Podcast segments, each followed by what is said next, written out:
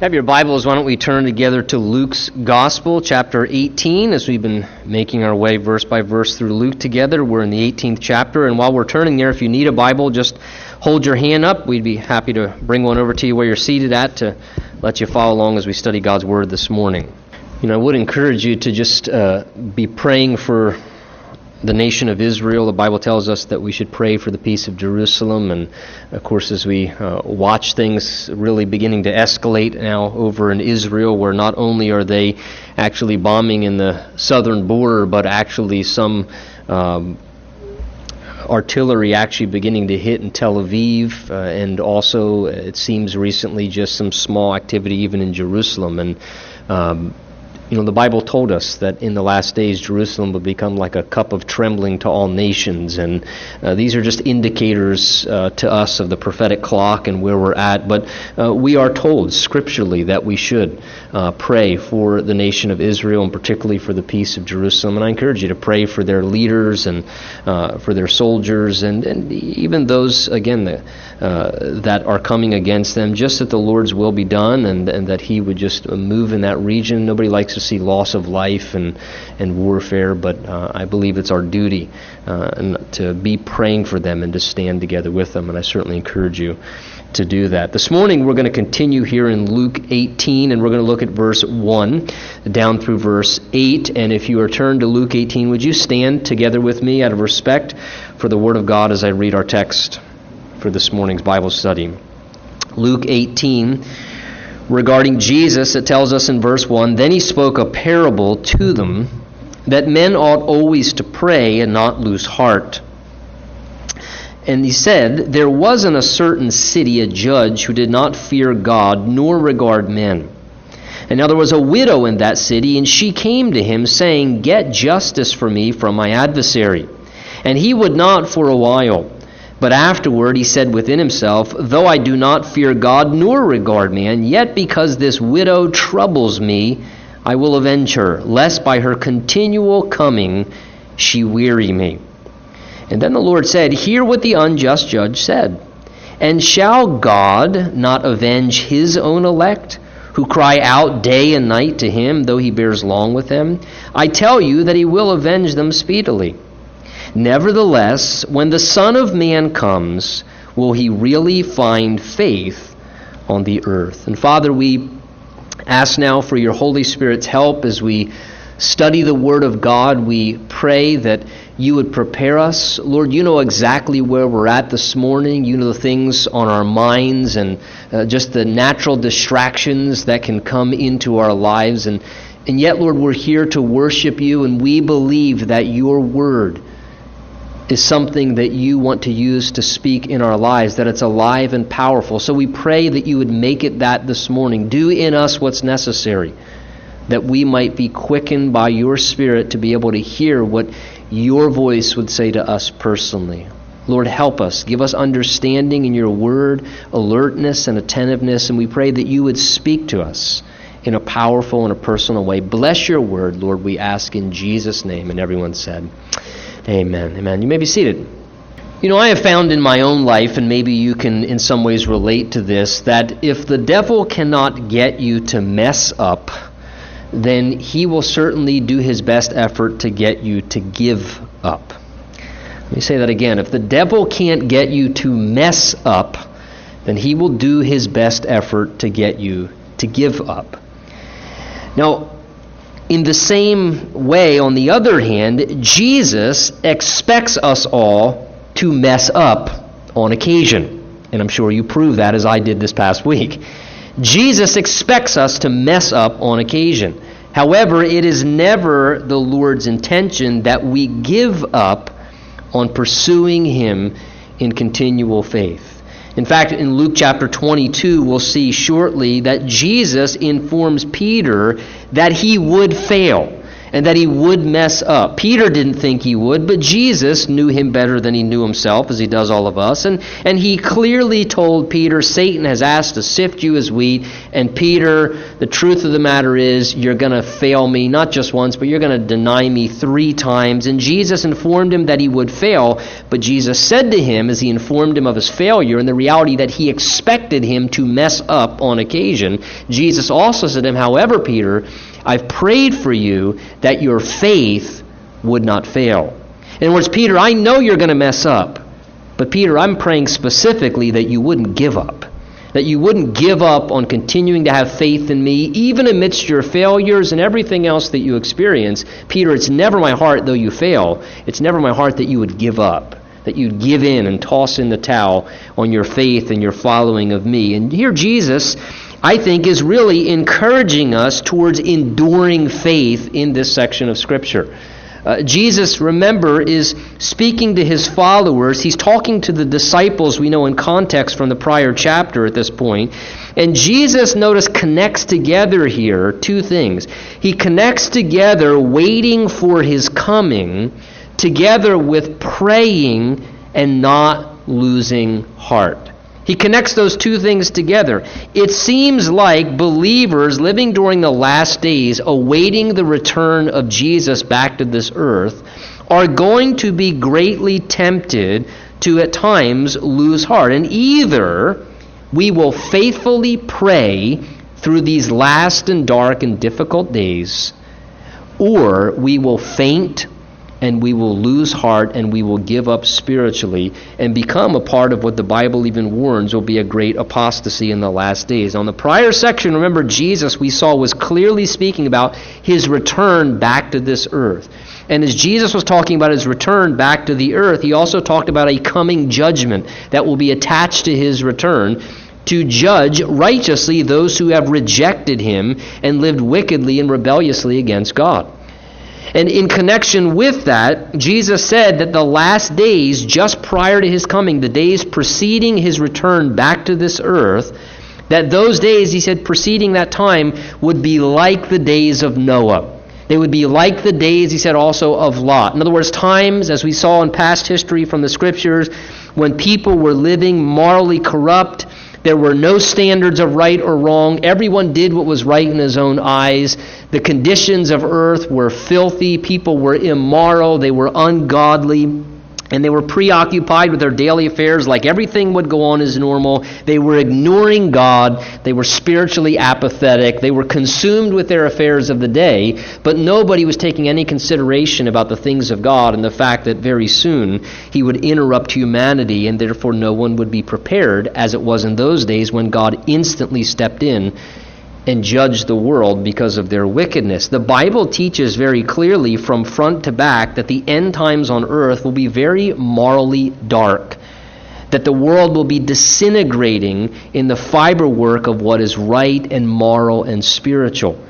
In fact, Jesus, as he left off in the last chapter, remember, described it kind of uh, alluding to it in this sort of cryptic way, saying it'll kind of be like a dead, rotting carcass with a bunch of vultures and eagles flying around. And, and you can tell when you see eagles and vultures circling that there's something dead and rotting underneath. And what Jesus was indicating is really that, in essence, is what it will be like the conditions on earth in the last days preceding his return. That's what it will be like.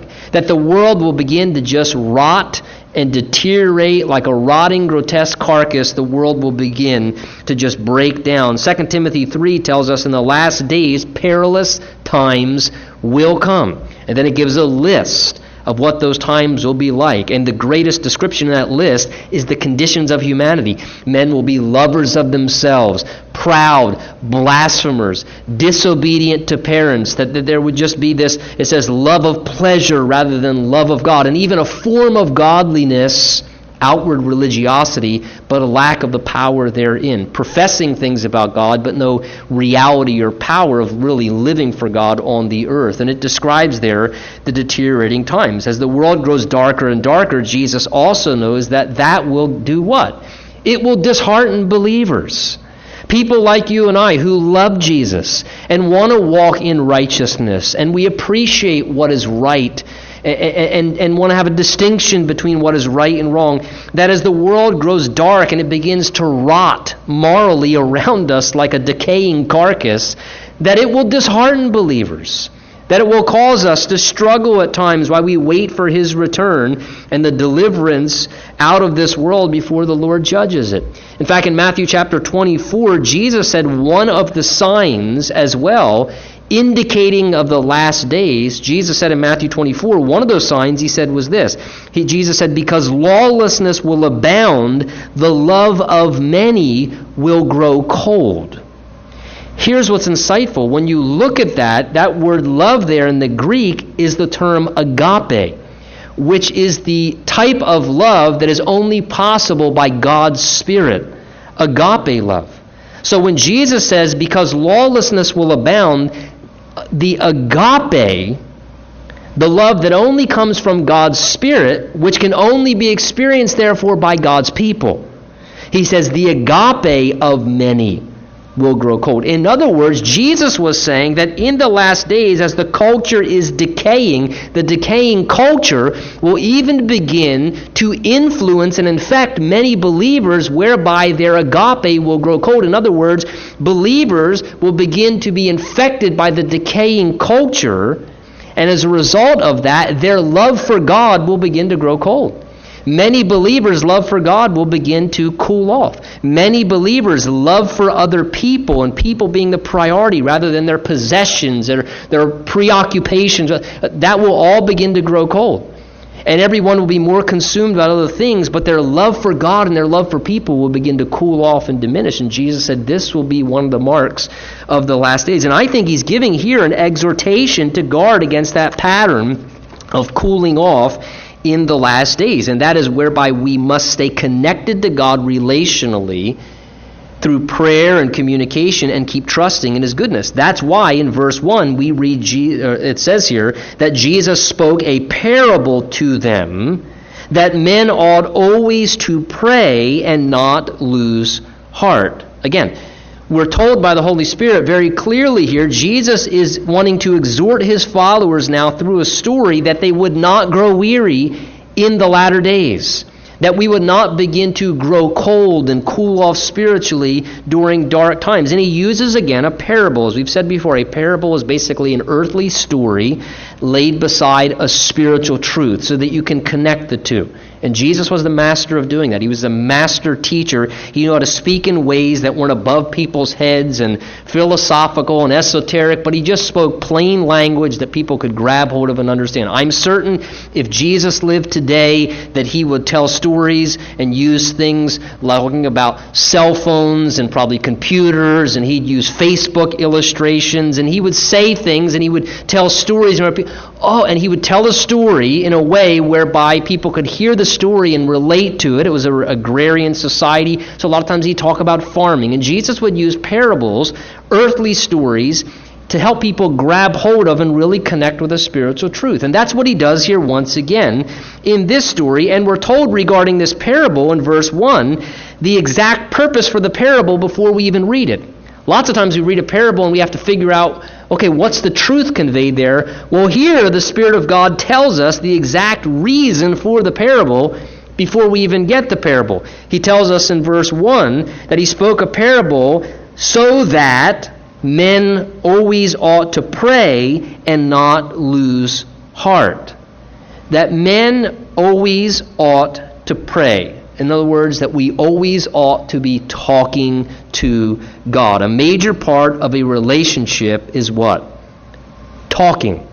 I live with four women. I'm learning this because I'm a man and I don't talk very much naturally. Uh, but I live with four ladies, and as a result of that, I'm learning a big part of relationship is you talk, you communicate. That's what relationship is based on. Typically, you know who you have a relationship with because they're the people that you spend time talking to. And what's prayer? He says that we ought to pray. Prayer is simply communication with God. It's speaking to God about things. It's speaking to God about everything. Listen to me. Prayer is not. Prayer is not some formula that we work through religiously.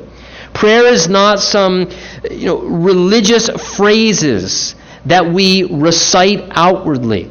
And you say, why do you say that? Because a lot of times that's what's connotated in people's minds when you think of prayer.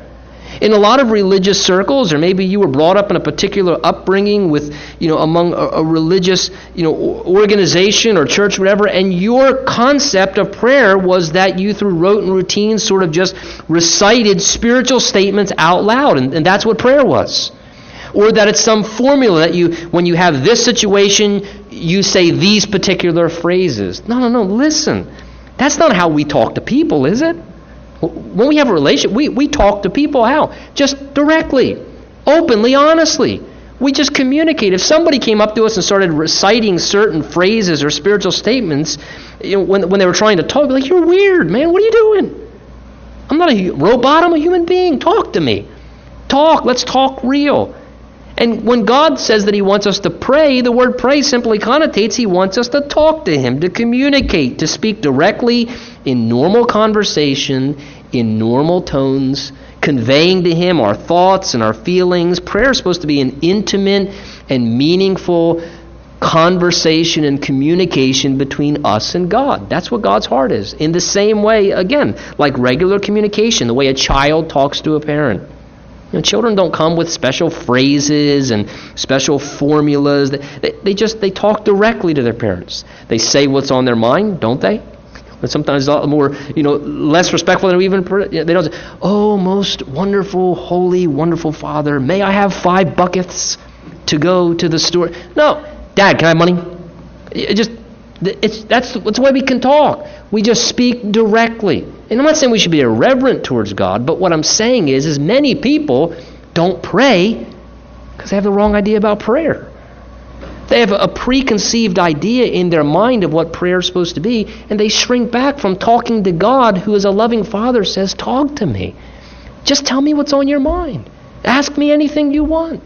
Say whatever it is. In the same way, friends communicate openly and honestly. And notice he says that we ought always to pray that we always ought to pray, which shows us that we are to pray, first of all, consistently, continually, with regularity. We always ought to pray. 1 Thessalonians 5 17 and 18 says, Pray without ceasing. In everything give thanks, for this is the will of God in Christ Jesus for you. Do you hear that? This is the will of God in Christ Jesus for you. One of the number one questions you ask, and one of the number one questions I ask as a Christian and as a pastor, I get asked very frequently how do I know God's will for my life? Well, listen, I don't know God's specific will and all the little details. I struggle enough trying to figure it out for myself what it is for you, but there are certain things in the Word of God that the Bible just says, look, this is the will of God. So if you're trying to figure out what God's will is for your life and you can't here's one or two things that are very specific. Always thank God for things in your life. Be thankful regularly. And he says here as well pray without ceasing. Talk to God constantly. That's God's will for you. God wants you to talk to Him constantly. God wants you to speak to Him. What's on your mind? What's on your heart? And it does not mean, well, pray without ceasing. Pray without ceasing? How would you get anything else done? Well, it doesn't connotate the idea there that we every day with hands folded and eyes closed and head bowed or on our knees do nothing but just pray and talk to God, and so we just shirk responsibility from anything else. That's not what he's conveying. He's indicating an attitude of prayer and communication with God, whereby the natural habit of my everyday life is just as is natural and normal to breathe continuously throughout the day while I'm in the course of doing everything else that I would, throughout my day, whatever I'm doing, talk to God about everything happening in our day. If I can illustrate, I remember when I was serving uh, back in York, Pennsylvania, with the police department there. I served as a chaplain for five years, and part of that involved going out and doing ride along with the police officers. And one of the things that really intrigued me when I would ride around with these officers, and they all did it, is they would be going about their duties and doing this and that, you know, pull somebody over, talk to them. They'd be in the middle of, you know, handling a call they came to, solving a domestic dispute, or, or, or whatever it was. And at the same time as they were doing multiple things, their radio was always on It wasn't only on super loud, and the radio was always on, and somehow these guys used to make they, they were listening to everything happening over the radio, and periodically they'd even just grab and they'd say they'd say something or they'd ask for something, and, and there was this whole conversation that was happening over this radio all the time while they were engaged doing other things. And it astonished me how, you know, they would be in the middle of doing something and they just respond. I didn't even hear them call their number out, but they were always engaged in sort of this, this secondary conversation while they were still doing all the activities they were doing. And I thought to myself, that's an interesting illustration of really what praying without ceasing should be like. That as you're working or as you're cooking, and depending on the cook you are, you know, God help me, bless this. I don't want to kill my family. You know, whatever you're doing, as you're doing it, you're talking to God. Lord, you know who my meeting is with in 10 minutes. So, Lord, prepare me. I have to meet, or in the midst of conversation. These officers would be in the midst of a conversation. They'd still be listening to her. They'd stop in the conversation, say something, come right back into the conversation. Whether you're talking or working or whatever it is, dealing with family affairs, or, that you just talk to God continuously. You take the hook, the receiver off the hook in the morning, you just talk to God. You never hang up. You just talk to Him throughout the day, praying consistently, whatever it is. Certainly, there should be times where I dedicate focused and direct prayer. Like tonight a prayer meeting from 6 to 7 we're setting aside time we're to i'm going to drive there and for an hour i plan on just spending time in focused prayer. Yeah that, that's a part of our prayer life but let's not relegate that that's all prayer is. The bible says pray without ceasing there are times for focused prayer, but continuous conversation with God, including Him in everything, being conscious of God, whatever you're doing all day long, and talking to Him about it, asking for help. This morning, great opportunity as we look at a passage of prayer to ask yourself, what is your communication with God like in your current life? What's it like? Is, is God just your crisis hotline? Where when a crisis happens, then you know how to dial up God and get him on the hook because now a crisis happened, so I got to dial 1 800 God, get me out of this. Some people, that's what their prayer life becomes. Or is, is your conversation with God maybe like a distant relative? Who you just check in with once in a while and really not more than necessary. You know, kind of like a, you see that Thanksgiving, Christmas, and praise God, we don't have to see him again till Easter. You know, you, just a periodic check in. Maybe it's not just a crisis outline, but you check in with him once in a while, or you, you check in once a week at church. But no, all day, every day. God's involved in what you're doing. Include him in it. Talk to him about it. I encourage, try it this week. Try it. Try always praying throughout the day in whatever you're doing and see how the Lord's hand will be involved in what you're doing. So pray continuously. And the other thing he indicates as well by praying and not losing heart is also praying confidently. That's also what he's conveying in this short little story we'll see is not just talk to God continually, but confidently. Pray always, Jesus says, and he doesn't want us to lose heart. He doesn't want us to give up in prayer, patiently persevering, seeking the Lord, believing that God hears and that God cares and that God is acting on your behalf. Hebrews 11:6 says we must believe that God is a rewarder of those who diligently seek him. Colossians 4:2 says to continue earnestly in prayer being watchful with thanksgiving. In other words, being persistent and confident. Don't just pray continuously, be confident when you pray. Believe God's listening and believe God cares and believe God wants to answer whatever it is you're asking of Him. Now, I think the reason Jesus gives this parable, as I said, that men ought always to pray and not lose heart, give up, give in, is because living in a fallen world as we do, that's decaying all around us, as I said, going against the current, a common tendency for me as a believer, for you as a follower of Jesus, a common tendency, therefore, living in this world, is to begin at times to be tempted to lose heart, to start to get discouraged, to begin to become disheartened and weary. 2 uh, Thessalonians 3:13 Paul told the believers in that church, "Brethren, do not grow weary in doing good. Again, Paul writing to the Ephesian church, totally different church, Ephesians 3:1. He asked the believers there in that church to not lose heart over his tribulations in serving them, a universal temptation for all God's children fighting this good fight of faith, going against the current, is that we will be continually tempted on occasion to start to lose heart, to start to be tempted to just give up and give in and to get downcast and despairing and, and to feel things like that our endeavors to seek to do what is right and good they don't seem like they're making a difference anyway. So why bother anymore? You know i'm trying to be a good witness. It doesn't seem like i'm influencing anyone. I'm trying to serve the lord in this way and give my best to it and it just it doesn't seem like any fruits coming out of my labors. Why bother anymore it doesn't seem like anything's happening Sometimes we find ourselves struggling and losing heart, feeling hopeless like evil or wrongdoing that we see happening around us. It seems like, well, it doesn't seem like God's even intervening and stopping it. It seems like God's just letting it happen, and we start to lose heart because it seems like evil or wrong is actually triumphing, and here we are trying to do what's right and hoping for what's right, and it almost begins to seem to us like God's disengaged or he's uninvolved and he's not intervening to change things. And sometimes one of the greatest temptations is to even wonder, as I said, if our prayers and the things we're asking God are simply not going to get answered at all because we've been asking and asking and asking and it doesn't seem like God is coming to our aid or He's acting the way that we're asking. And we've been asking for so long, and we start to lose heart in what we're praying and asking God for. Can I say something this morning? I understand those struggles in my own life. Maybe I have way less faith than anyone in this room, but I'll be the first to tell you I know exactly what it's like to start to lose heart in all of those areas. It's a common struggle when discouraging thoughts and feelings arise. I know what happens. So also do the ideas of just giving up. And I have found in my own life something in us sometimes says to us, you know what?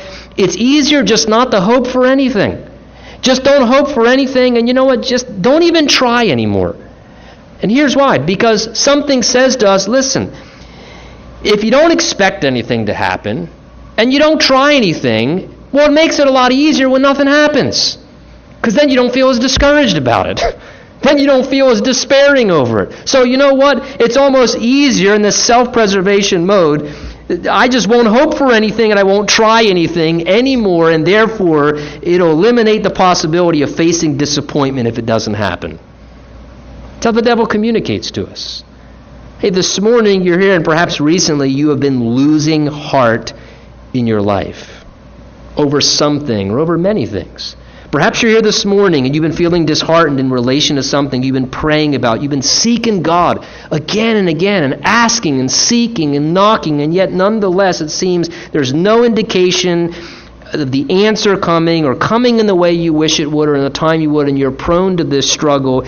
Jesus here gives a lesson to show we ought always to pray and not lose heart. Galatians 6 9 says, Let us not grow weary while doing good, for in due season we shall reap if we do not lose heart. I so appreciate that Paul the Apostle, to me, probably the second most incredible person on this planet after Jesus Christ himself, said, Let us not grow weary in well doing. Paul, you, you got weary in well doing sometimes? Oh, yes, I did. Let us not grow weary in well doing. He says, For in the proper season we shall reap if we don't lose heart. There's always a space of time between sowing and reaping. We want to sow and reap immediately. You don't plant a seed and tomorrow have a full harvest there in the field. There's a space of time. And he says this is that space of time where we can't lose heart. We need to keep praying, keep asking, not lose heart, and trust that in due season the reaping will ultimately come. And Jesus here seeks to illustrate this truth with a parable or a story he gives to us. Verse 2, he tells the story there was in a certain city a judge, Jesus says. Notice, who did not fear God nor regard man. So we're introduced to this judge. He's a man of great authority but yet he has a tremendous deficiency in his personal character.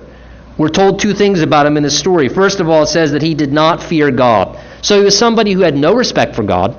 He had no reference for the things of God or the ways of God. Right and wrong meant absolutely nothing to this man. He was someone who had no regard really for what was righteous. He didn't care about doing what was just in a situation. This is what he was like.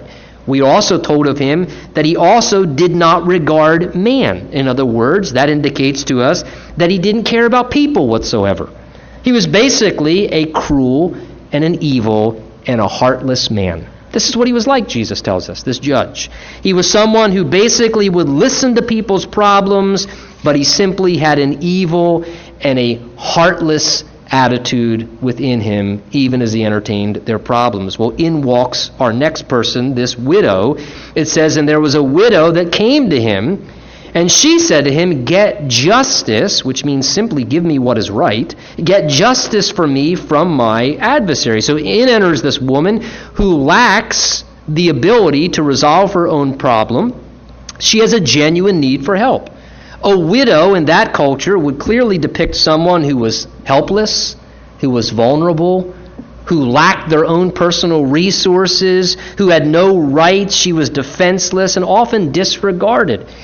And on top of that, she has a really legitimate need. So, what does she do? She has no resources, no rights, no power. She can't solve her own problem, but she has a legitimate need, so she goes to someone who has the power to assist her. It says that she goes to this judge and says to him, Get justice for me from my adversary. Again, justice means get me what is right from my adversary or enemy. So something was happening, we're not told. Someone was taking advantage of her, trying to harm her. Maybe she had been stolen from. The point is simply this she could not resolve her problem she needed someone else's help. She went to someone who could help and she pleaded for intervention that she might receive the assistance that she needed and she couldn't bring about on her own. So she goes to this judge. Well, verse 4 says that when she goes to him, that he would not listen to her for a while, but afterward he said within himself, Though I don't fear God nor regard man, yet because this widow troubles me, that is, cons- consistently comes, I will avenge her, give her justice, lest by her continual coming she weary me. So, for a period of time, this evil and heartless judge ignores her request for assistance, but she's persistent. And she keeps coming back to him again and again. And eventually, it says she wore him down, and even though he did it reluctantly, he ultimately, because of her persistence, still, even after a delay, reluctantly gave her ultimately what was rightfully due to her. So you can picture how this scene would unfold. You know, here's this woman. She comes to this heartless, evil judge, and she comes before him like everyone else. She explains her case, and he just kind of disregards her and dismisses her. So he leaves the little court area that day, and he goes out back to his camel, and there she is, waiting at his camel. And she asks him again. He says, Lady, didn't you hear? I just, whatever. Yeah. And he gets on his camel and she starts just winding his way back to his house to go home and eat dinner. And as he comes around the corner, there she is standing in the middle of the street again. And then he bypasses her again. He pulls up to his house, and lo and behold, he knocks on the door, and it's not his wife. She, here she is again. And again and again. There she is, persistent, persistent, asking, asking, pleading, asking. And eventually, though he, it wasn't as if he had a change of heart. It doesn't say he started to feel sympathy, his heart softened. It doesn't say any of that. He simply says, you know what? And notice he makes an admission of his own character. It has nothing to do with my character. I don't, re- I don't respect God, and I don't care about people, he says.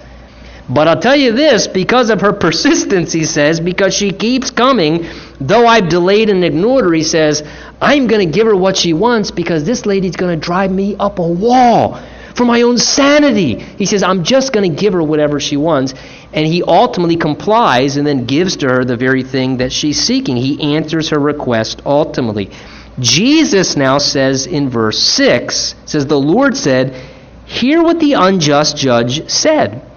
And shall God, the idea is in contrast to this evil, heartless judge, shall not God avenge his own elect who cry out day and night to him, though he bears long with them? I tell you that he will avenge them speedily. So Jesus now says to those listening to the story, Now I want you to pay attention to how that unjust judge behaved, he said.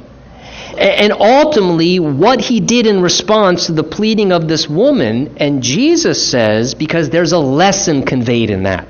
There's a lesson to be learned. Verse 6, he says very clearly, Hear what the unjust judge said. In other words, he's telling us that healthy and confident persistence without giving up will be rewarded. Healthy and confident persistence without giving up will be rewarded. Now, please hear me on this because this is critical. Please know that Jesus in this story is not using this story as a comparison. This is a story of contrast. Hear me again. This is not a story of comparison. He's not comparing God to the unjust judge. This is a story of stark contrast. In other words, Jesus is not portraying God to be like the unjust judge. In other words, he's not, it's not as if Jesus is trying to portray God as this grouchy creator who has to tolerate all these human beings and take care of us because that's his job with all these people on this earth. So, like the unjust judge, he shows up grouchy every day, and, and it's just his celestial duty as the great judge in the sky to deal with the plagues and the problems of all these creatures down on the earth and, and God somehow heartless and uncaring, and therefore you got to really plead with God in prayer. And you got to really know what it takes to wear God out, and you got to twist his arm to get something from him. And sadly, some people, that's their perspective of God because they don't know what the Word of God says that he's really like. Totally opposite of that.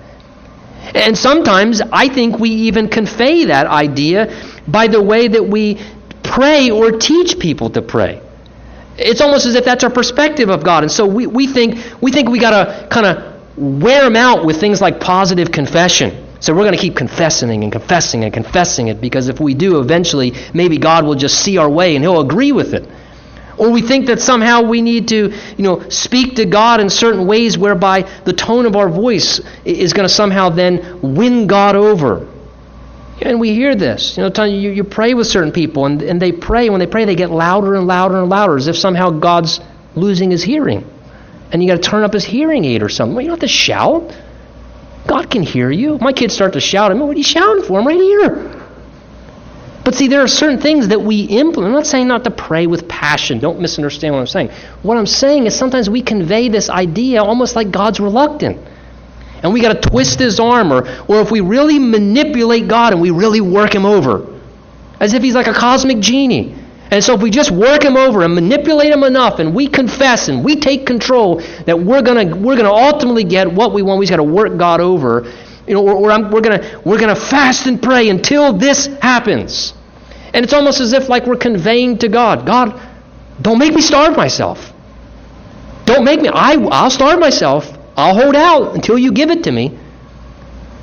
Listen, what, what are we conveying about the nature of God? God's not like this unjust judge. That, that, that's the furthest thing from what Jesus is trying to convey. What he's trying to convey is that this is a contrast. He's saying, look, if that's what this unrighteous, heartless, cruel judge is like, and eventually this woman got her way, he's saying, How much more your heavenly Father?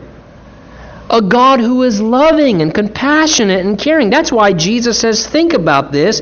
He says, If that's what the unjust judge did for this woman who had a legitimate need, to the far contrast, he says, And shall God, a loving, gracious Father, shall not God avenge his own elect, his children, who cry out to him day and night, though he bears long with them? I tell you, he will avenge them speedily. Again, in this story, this woman is in a status whereby she persistently comes to God. She has no rights, and she has to do what? She has to overcome the judge's reluctance. That's what she had to do. She had to overcome the judge's reluctance. Sometimes, as we can all, I think, have a wrong perspective about God, I think sometimes we think that that's what we have to do. We have to overcome God's reluctance. And we think, therefore, God is reluctant and, and He always wants to hold back, and therefore we have to pray in such a way that we overcome God's reluctance to get God to act. Listen, that's the furthest thing from what God's nature is like. The Bible tells us the complete opposite. God is not reluctant. The Bible teaches God is gracious and kind and generous and benevolent, willing to give and ready to share. Exodus 34, the Lord reveals himself as gracious and abounding in goodness. The Psalms tell us that he daily loads us with benefits. Romans 8 says God is for us already. God is for us. You don't have to get him on your side. God is for us. I love Romans 8 where Paul there says, He who did not spare his own son, but delivered him up for us all, how shall he not with him also freely give us all things? See, God's not trying to be reluctant and hold back and sparing. It says, listen, if he didn't spare his own son, but delivered him up for us all. In other words, he's saying God gave his best up front. Up front, as the indication of his love and generosity and kindness. God didn't spare his own son. He gave us the best up front to say, hey, that's my indication to you. He says that if I give you my best, how, he says, how shall he not with him freely give us all things? If God would give us Jesus, and God would let Jesus die for our sins and suffer on our behalf, and let his son be spit upon and beaten and mocked so that our sins could be forgiven and we can go to heaven, if he didn't hold back Jesus, he says, why do we have this mindset that he's holding back? And he's going to always hold back rather than going to him thinking he's not holding back. He's a loving father who likes to bless his kids and wants to be kind and generous, whatever it is. We have to have a proper perspective towards God's nature. Not let our own mindset or what we've been taught by others or what the world's conveyed to us be the thing that directs the way we think about God. We're not overcoming in prayer God's reluctance. Listen, we're just laying hold of God's willingness. We're laying hold of his willingness to bless and be gracious and kind. I love what Jesus says regarding prayer. He tells us to ask of God. And Jesus uses again this illustration in Matthew 7. He says, What man is there among you who, if his son asks for bread, will give him a stone? Or if he asks for a fish, will he give him a serpent? Again, Jesus uses natural analogy. He says, Look, well, what father, if his son says, Dad, I'm, I'm really hungry, can I have a piece of bread here? Chew on this rock, kid. What earthly father's going to do that? Dad, I'm really hungry. Can I have, can we go fishing to get something to eat for dinner? I'll tell you what, I saw a scorpion in the back corner. Go eat that thing. He's the only human fathers like that. He then, uh, analogy wise, says this If you, being evil, know how to give good gifts to your children, listen, how much more will your Father who is in heaven give good things to those who ask him? He says, If evil human fathers are gracious and giving and kind to their children, how much more a perfect Heavenly Father is going to be far off the charts in comparison of His generosity as we seek Him. And remember, as believers, Jesus says here in our text that we don't seek and ask things from God as a stranger, but as one of His own, it says, His own elect in verse 7, indicating one of His children who have been chosen by election.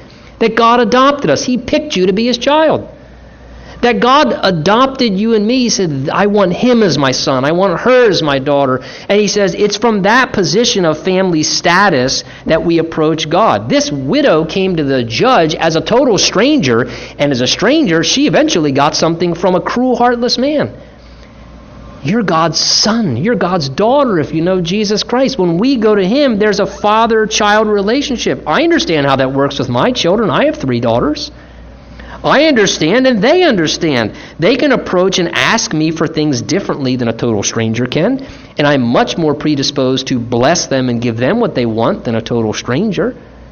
I understand the, the reality that often I will drop anything I'm doing if they have a genuine need and come to their help and to their aid. We understand that as children with our parents and as parents with our children. And God is a far greater Father, a perfect Father. Every good and perfect gift comes from above. That's the relationship we approach God from. That's why Jesus says, Shall not God avenge his own elect, his children, his very children who are crying out day and night to him? Uh, listen, God's delays are not necessarily God's denials. God's delays are not necessarily God's denials. I wish I could explain, but I'm not smart enough or spiritual enough to tell you all of God's workings and ways. I don't understand it. But I know the Bible that we read in Romans 8:28 says that we know all things work together for good to those who love God and are called according to his purpose. And it's the reality of God's nature and the promises of those things that even though we don't understand God's working in prayer, we must remember. Verse 8, he says, I tell you that he, the Father, will avenge them speedily. Wait a minute. Doesn't seem like it's been very speedily that he's answered what I've been asking him. Well, listen, I don't think Jesus is necessarily promising that God will always answer immediately and quickly in every situation. Let us not, out of balance, ever disrespect sovereignty. God's sovereign. And God works in His ways and in His purposes according to what is best. In fact, the word speedily there is where we get our English word tachometer which is that little thing in your car that measures your RPMs once you get going. It tells how fast you're going once movement begins. And that's the word that Jesus uses here. In other words, indicating not just as soon as I ask, God will always answer right away and do exactly what I want right away. Sometimes He does do that.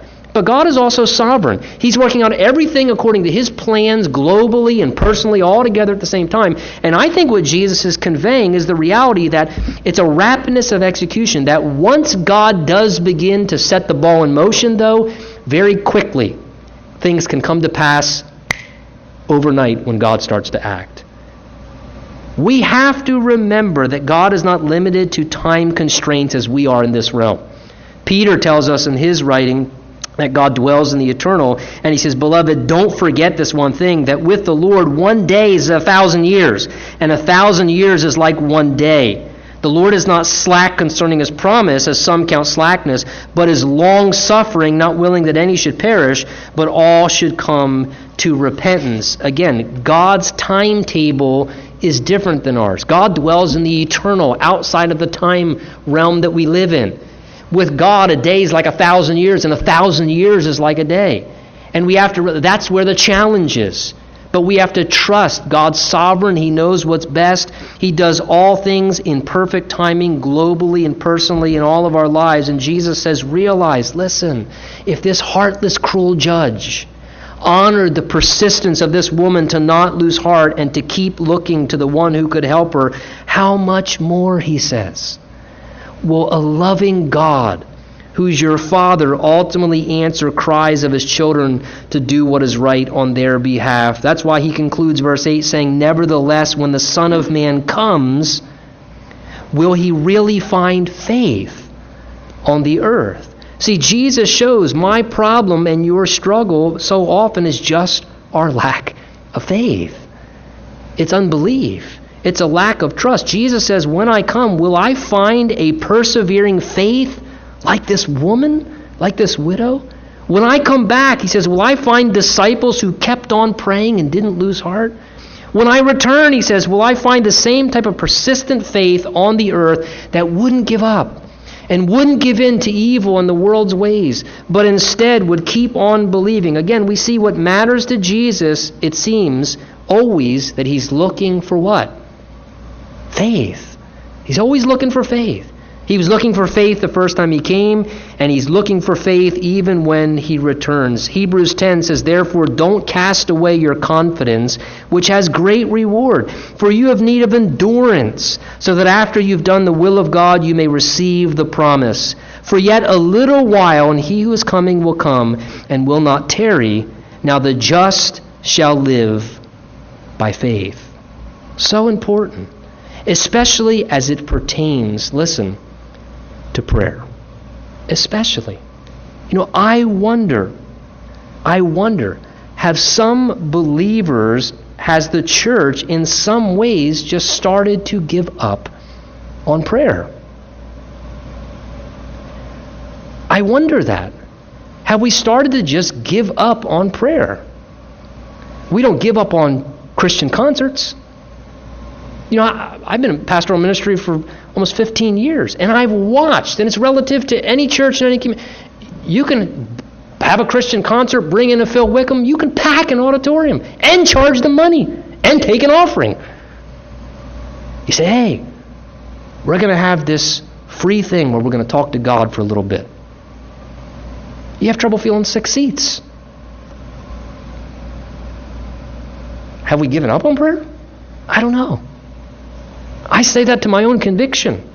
Have we given up on prayer? Jesus says we ought always to pray and not lose heart. That's what's effective. Let the devil not deceive us of the effectiveness of prayer.